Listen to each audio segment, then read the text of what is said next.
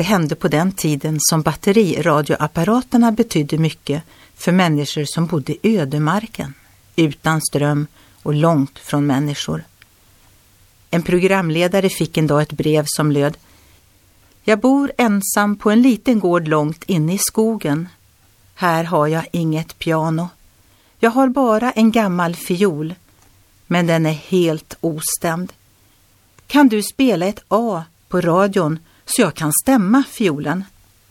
Han fick sitt A. Många läser lite i Bibeln varje dag för att finjustera hur de tänker. Vårt samvete kan lätt bli falskt om det inte korrigeras.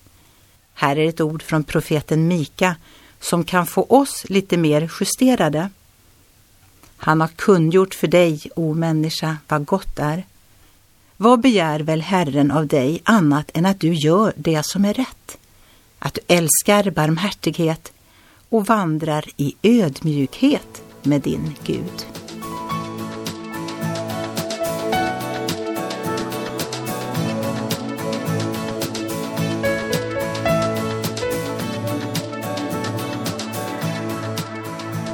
Ögonblick med Gud producerat av Marianne Källgren, Noria Sverige.